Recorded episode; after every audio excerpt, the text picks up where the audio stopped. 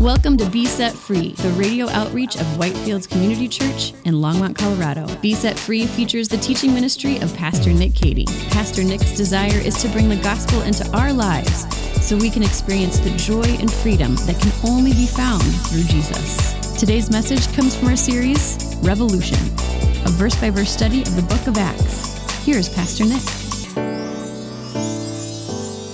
And if they were struck, they would be struck on the back not in the face. So Paul understandably is upset by this. Who wouldn't be upset by something like this? And he raises his voice and he shouts at the high priest. He attacks him with his words and says, God will strike you.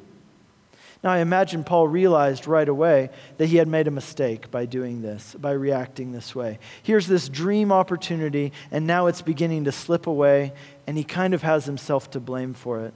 Let's continue in verse 4. Those who stood by said, Would you revile God's high priest? And Paul said, I did not know, brothers, that he was the high priest. For it is written, You shall not speak evil of a ruler of your people. And Immediately, Paul apologizes for what he did. He says, Guys, I didn't realize it was the high priest. You're right. I should not have spoken in that way to him. I should have been more respectful. You're absolutely right. Because of his hot tempered reaction, this opportunity, which he's been waiting a lifetime for, this opportunity to be heard by the Sanhedrin as he talks about Jesus, it is quickly slipping away. Verse 6 Now, when Paul perceived that one part were Sadducees, the other Pharisees, he cried out in the councils, Brother, I am a Pharisee, a son of Pharisees, and it is with respect to the hope of the resurrection of the dead that I am on trial. And when he said this, a dissension arose between the Pharisees and the Sadducees, and the assembly was divided. For the Sadducees say there is no resurrection, no, nor angel, nor spirit, but the Pharisees acknowledge them all. So here's Paul. He realizes at this point there's no way that he's going to get an honest hearing by these people. So he decides to kind of cut his losses and say, you know what, I need to do something to save myself before this council turns on me and tears me to pieces. So he notices that half the council are Pharisees, half are Sadducees. These are kind of the two main divisions in Judaism at that time. The Pharisees, despite their legalistic attitudes, which Jesus often addressed when he spoke to them, the Pharisees were kind of, they're kind of good guys, you know? I mean, they were the Bible believers of that day. They were a reform movement. They believed the Bible. They wanted to live according to what the Bible said. They took the Bible seriously. The Sadducees, on the other hand, they did not take the Bible seriously. They didn't take the Bible literally. They didn't believe in anything uh, supernatural. They didn't believe in angels. They didn't believe in miracles. And certainly they did not believe in heaven. They didn't believe in hell. They didn't believe in judgment day. And they didn't believe in the resurrection of the dead at the end of time. They believed that all that really matters is to be a good person in this life because, as they said, there is no life after death. So, Paul was absolutely accurate in what he said. He said, It is in regard to the matter of the resurrection of the dead that I am on trial before you today. That was true. He was on trial because of his belief in the resurrection of Jesus from the dead. But what he's doing here is a very clever way of getting out of a very difficult situation. And it worked. Verse 9. Then a great clamor arose, and some of the scribes of the Pharisees' party stood up and contended sharply. We find nothing wrong with this man. What if a spirit or an angel spoke to him? And when the dissension became violent, the tribune, uh, afraid that Paul would be torn to pieces by them, commanded the soldiers to go down and take him away from them by force and bring him into the barracks. So a big fight breaks out between the members of the Sanhedrin. Things start to get violent. Once again, the Roman commander has to extract Paul from the situation in order to save his life. And your heart kind of has to go out to this Roman commander, right? Here he is rescuing Paul for the third time now. And they take him back to the barracks, the military barracks, and they're going to figure out okay, what do we do with this guy next? And they place him in a holding cell for the time being. Now, if you're Paul, how do you think you're feeling right now? You're probably more discouraged, more disappointed than you've ever been at any other point in your entire life. In fact, we know that he is discouraged because it tells us that in the very next verse. Imagine how discouraged you would be if you were in Paul's shoes. Paul has lived the past 20 years of his life hoping for this opportunity And he finally gets the opportunity. Surely for years he thought, if only I could be the one to tell, tell the Jewish people about Jesus. If, because I know the right way to present it, I know the right language to use so that they'll receive it. If only I could speak to the Jewish people about Jesus, they would surely receive it. If only I could speak to the Jewish leaders, the people who know the scriptures, I could show them. They would see that Jesus is the answer to all the riddles. And then he gets the opportunity and it blows up right in his face two times in a row. Nothing worked out the way that he had hoped it would. It must have been incredibly disappointing. And to make matters worse, there's the sense in which it's actually kind of his fault. Right? It, it's kind of his fault that it turned out this way. I mean, you got to think, Paul, that kind of thing where you torture yourself afterwards, thinking, if only I wouldn't have said that. I shouldn't have said that. why did I have to mention the Gentiles when I was talking to that group? I should have known better. I should have just talked to him about Jesus and won him over to Jesus, and then we could deal with the whole Gentile thing later on. Why did I have to bring up the word Gentiles? Or, or in the Sanhedrin, if only I would have just not reacted the way that I reacted. Yeah, the guy hit me in the face, but, but they also hit Jesus, and, and he didn't react that way. He didn't revile in return when he was struck. Jesus taught us to turn the other cheek. If only I wouldn't have reacted the way that I reacted. If only I wouldn't have lost my cool. If only I would have just taken it, I would have been able to even be, speak to them more powerfully about Jesus and the radical difference that he makes in your life. Do you know how deeply Paul wanted this? He wanted it so deeply that in Romans chapter 9, verses 1 through 4, Paul says, I tell you the truth, I have great sorrow and unceasing anguish in my heart because of the Jewish people who do not know Jesus Christ as their Savior and Messiah. Deep anguish, great sorrow, unceasing anguish. He was constantly burdened by this. It was something that bothered him. And, and, so much so was he burdened by this that he said there in verse 3 of Romans chapter 9, he says, For I wish, if only I myself were accursed and cut off from Christ for the sake of my brothers, my kinsmen according to the flesh, the Israelites. This is like a loving parent. How many of you parents know exactly what this is like? Your child's sick and you just are overwhelmed with the feeling, if only I could be the one who is sick. If only I could take that from them and I would be sick if it meant that they could be well. Paul is saying, I wish that I could be accursed so that they could be saved. That's how much I care about them. That's how much I love them. I would go to hell if it would mean that they could go to heaven. You see, that's the true heart of love, isn't it? Wanting the best for the other person, even at the cost of suffering yourself.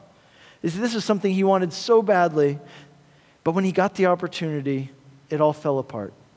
And there was a sense in which it was kind of his fault. Try to imagine just how disappointed he was, just how discouraged he must have been sitting there alone in a holding cell in the Roman barracks. Lost opportunities, shattered dreams, a sense of guilt. If only I would have done that differently. If only I wouldn't have said that. If only I wouldn't have reacted that way. Any, does that sound familiar to any of you? Have you ever had a time when you felt that same way? I'll tell you this discouragement is something that touches us all. So let's talk a moment about what discouragement does in our lives. Howard Hendricks, who's a professor uh, at Dallas Theological Seminary, he describes discouragement in a very gripping way. Here's what he says about discouragement. He says, Discouragement is the anesthetic that the devil uses on a person just before he reaches in and carves out his heart. Uh, another writer says this Hopelessness and discouragement are the two thumbs on the throat of the world which are slowly choking people to death. Discouragement precedes destruction. See, this is what discouragement does in our lives. Discouragement precedes or precedes destruction. No one has ever come up to me and said, "I'm so encouraged about my marriage, I'm going to get a divorce." Right? No one ever says, "I'm so encouraged about how well I'm doing in school that I'm thinking of dropping out." Uh, I'm so encouraged about how how well things are going at work that I'm thinking of resigning and quitting. Every person who has given up, every venture that has failed, and certainly every person who has committed suicide or thought about suicide, they share one common emotion, and that emotion is discouragement. Discouragement is universal. In the sense that it touches every person from time to time. Furthermore, discouragement is repeating in the sense that it happens more than once. In fact, it happens with some degree of regularity. Uh, third, thirdly, uh, discouragement is contagious, it easily spreads from one person to another. Furthermore, though, discouragement is dangerous. In fact, discouragement is so dangerous that it can even be deadly. This is why we cannot afford to let ourselves remain or wallow in a state of discouragement. We cannot afford to stay in a state of discouragement. We must fight against it. Think about Moses, a great leader, a great man of God, someone used by God to do amazing things, wonderful things, to do the work of God. But yet, at one time in his life, he was so discouraged. He felt like such a failure. He felt so alone that he asked God seriously to please just kill him. The people he was trying to lead were constantly grumbling, they were constantly complaining, they were perpetually unhappy, and they were always taking it out on Moses. And Moses became so discouraged that in Numbers chapter 11, he asked God to please just let him die. Or how about Elijah? Elijah had been greatly used by God. But there came a time in his life where he felt that he was all alone, that he had failed as, as a prophet, that he felt that everyone was against him and no one would care if he was gone at all. He was so discouraged that he told God, I want to die. Please take me now. Hey, Pastor Nick here. We'll get back to the remainder of this message in just a moment, but I want to take the opportunity to personally invite you to join us this Christmas Eve, December 24th, at Whitefields Community Church for one of our three Christmas Eve services. The services will be at 3 p.m., 4:30, and 6 p.m. We'll have a choir, special Christmas music, and a message about the incarnation, how God became a man in the person of Jesus Christ in order to save us. It's good news, and we can't wait to see you this Christmas Eve, 3 o'clock, 4.30, or 6 o'clock. Bring a friend. More information is available on our website, whitefieldschurch.com. Merry Christmas. David, Israel's greatest king, the man who stood toe to toe with Goliath and won. The writer of the Psalms, on several occasions, he says that he was so discouraged that he just wanted to die. See, discouragement touches us all, but if we linger in a state of discouragement, it can be extremely costly. It saps energy, it saps vision, it hurts our families, it chokes our faith, and it ruins our lives. Discouragement kills. Think of discouragement as your faith being choked. It's a serious thing. You don't leave that to itself, it will destroy you. So, now after we've talked about that, let's talk about the difference that hope makes. What is the difference that hope makes? Hope is a forward facing confidence. Hope is a forward facing confidence. Paul the apostle says in 2 Corinthians chapter 3, because we hope, therefore we are very bold. See, that's the result. When you have hope, it liberates you from the prison of your past mistakes. When you have hope, it motivates you to move forward and take action and not give up. When you have hope, it gives you a different perspective. Hope looks at what things can be rather than just resigning to the way that things are. Hope looks to the future rather than being stuck in the past. It has been said that it isn't people with money or resources who ultimately change the world. It's people whose hearts have been set on fire with hope. See, that's even the story of the Christian church. That's what we're reading about here in the book of Acts. This whole story began with a group of discouraged disciples. They were discouraged, but yet their discouragement was replaced with hope as a result of seeing Jesus risen from the dead and hearing Jesus tell them of all that God was going to do through them by the power of the Holy Spirit. And even though they had no material resources, they changed the world and they led a revolution which continues on even to our day. See, hope is not just a feeling that you have. Hope is not positive thinking. Hope is not wishful thinking. Hope is a vision of what can be. It is a confident expectation of coming good, and hope changes everything. When people get a sense of hope for their marriage or for getting healthy or for making a difference in some area, rather than giving up, they're filled with bold confidence and they're motivated to move forward. In 1 Corinthians chapter 13, Paul puts hope alongside faith and love as the top three most important things that we need. So the question is if hope is so important, then how do we get it? So that's our third one here. How do we get it? Now take a look at what happened to Paul in verse 11 and how Paul's discouragement was replaced with hope. The following night, the Lord stood by him and said, Take courage, for as you have testified to the facts about me in Jerusalem, so you must also testify in Rome. There are three things to take note of in this verse, which laid the foundation for how Paul's discouragement was replaced with hope. And these same three things are the source for us for hope as well when we need it. First thing was this the Lord stood by him. The second is God's work in our work. And the third is a promise of the future. So, first of all, the Lord stood by him. There is Paul. He's all alone in this Roman military barracks, this holding cell. He's discouraged. He's disappointed. He's feeling guilty, like a failure. But during the dark night of his soul, Jesus stood by Paul. And Jesus' presence was so powerful that Paul could sense it. Even if Paul had messed up, God had not given up on him. The Lord stood by him that night. Even if everyone else in that city had forsaken him, Paul could be encouraged to know that Jesus would never forsake him. That's the promise that we have, by the way, that even if we are faithless, he will remain faithful because that is who he is and he cannot deny himself like Moses, like Elijah, who also felt that they had failed, who also felt that they were all alone. God was with them, God stood beside them, and that's true for you as well. Maybe you've failed in the past. Maybe you've made mistakes. Maybe other people have turned away from you and you feel alone.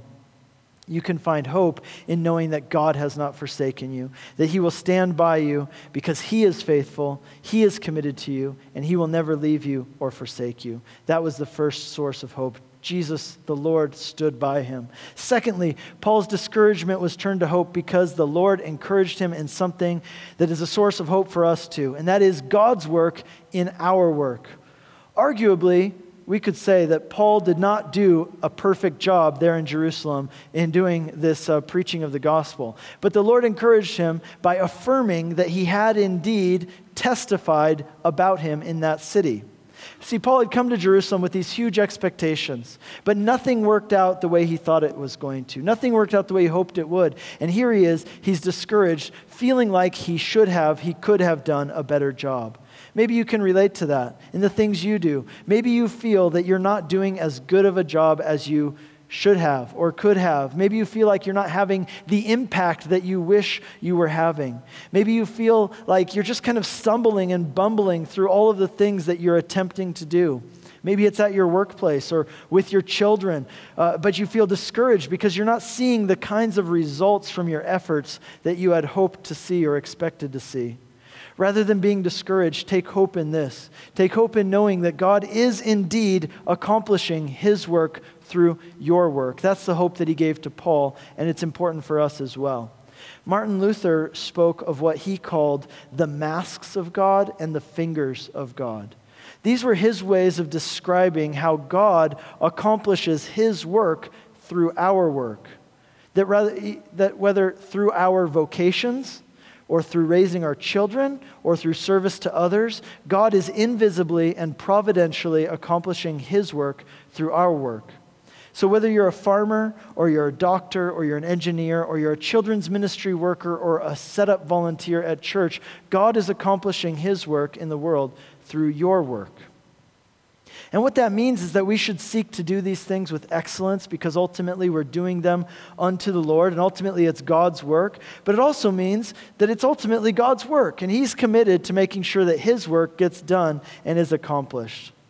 Furthermore, we know that when we speak God's words, we have the promise of, his, of the scriptures that they will not come back void. They will always accomplish what He wants them to accomplish. And so, what that means is that there's always more going on than just what we see on the surface. There's, there's a spiritual element, there are things going on underneath. And that's why Paul says we should not lose heart because we know that in due season, if we continue doing good, we will reap if we don't give up. The third and final, but perhaps most important factor, which turned Paul's discouragement into hope, and which is a source of hope for us as well, is the promise of a future. The Lord tells Paul that as you have testified about me in Jerusalem, you're also going to testify about me in Rome.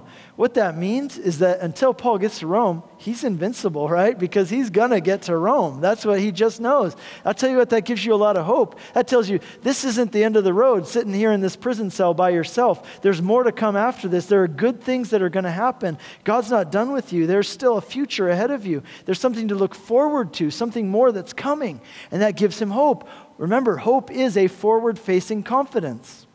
Like Paul, we too can have hope for this life, knowing that God has a plan for our lives, that He's working out, a plan which is ultimately for our good and for His glory.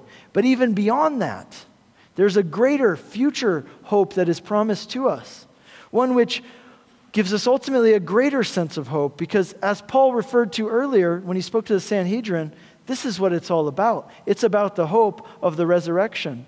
It's that sure hope that because Jesus rose from the dead, defeating sin and death, making a way for us to escape death, that if our faith is in Him, even death is not the end of the road for us. It's just the first page in an endless book in which each chapter is more exciting than the one prior to it.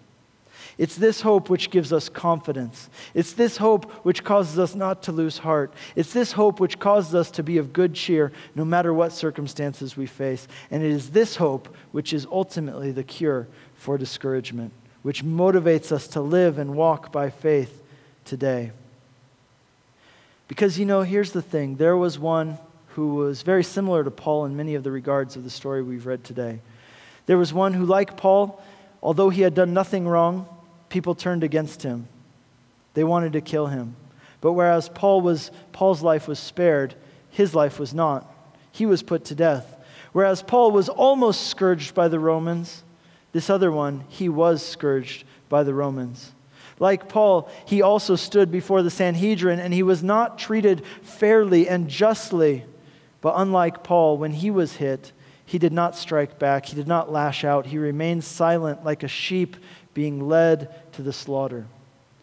Like Paul, this other man found himself all alone.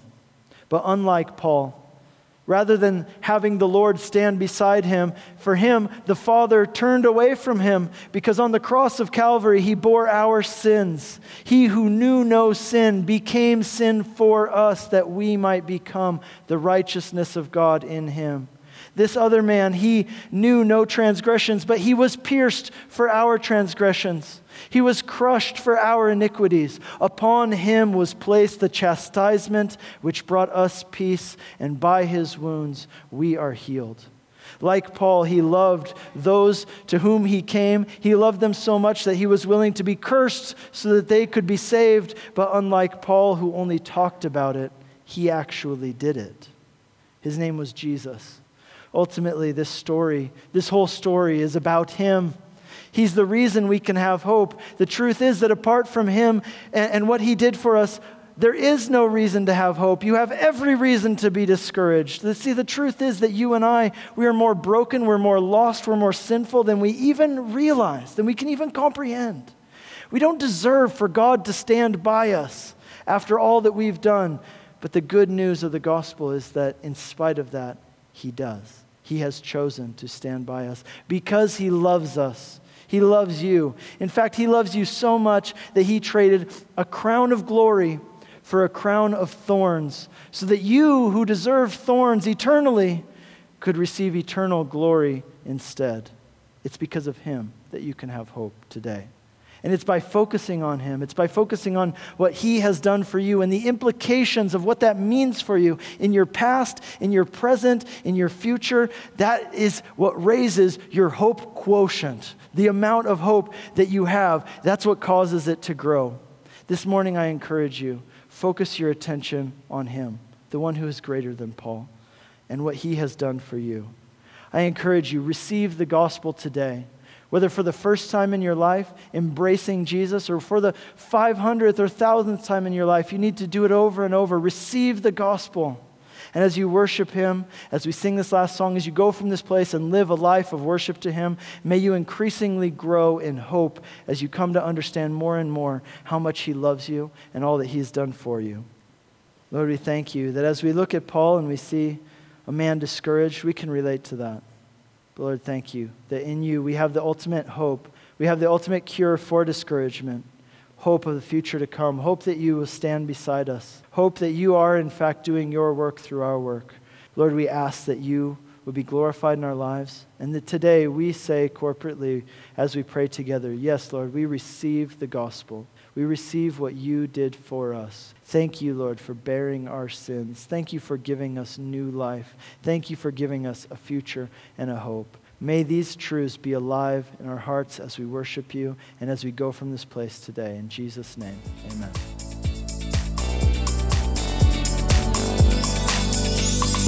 You've been listening to Be Set Free, the radio outreach of Whitefields Community Church in Longmont, Colorado. We have three in-person services on Sunday mornings at 8, 9.30, and 11 a.m. And our 9.30 and 11 services are live streamed on our website for those who would like to worship with us online. We are located just east of County Line Road and Highway 119 at 2950 Colorful Avenue in Longmont. For more information or to hear other messages from Pastor Nick, Visit us online at whitefieldschurch.com. Be Set Free is a listener supported program.